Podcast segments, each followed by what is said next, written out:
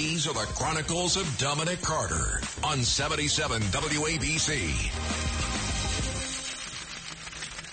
Folks, I am uh, still trying to understand every time why these things happen, why it is the case, and why it goes down the way that it does.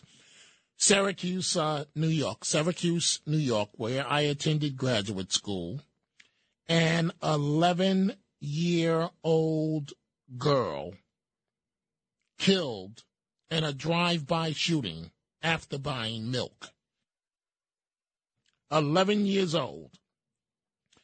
And uh, she was shot in the torso Monday night as she exited the uh, Food King at the intersection of Oakwood Avenue and Martin Luther King East.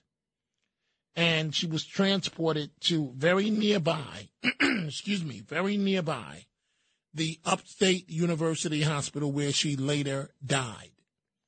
And, you know, I, I, I, just, I just, I, I don't know what else to say. I talk about black on black crime.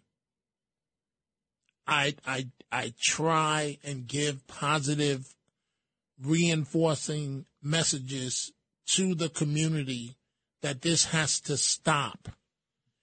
And it just doesn't. There is an element out there that is just self destructive and does not care, care about anyone. An 11 year old girl buying milk, Syracuse, New York, Syracuse, New York, and she's hit in the torso. And the target of the uh, shooting was also hit uh, in the leg, but that individual is expected to survive. So here we go again. Another family devastated. The girl will be in the headlines upstate New York for maybe a day or two. And then we go on to the next story.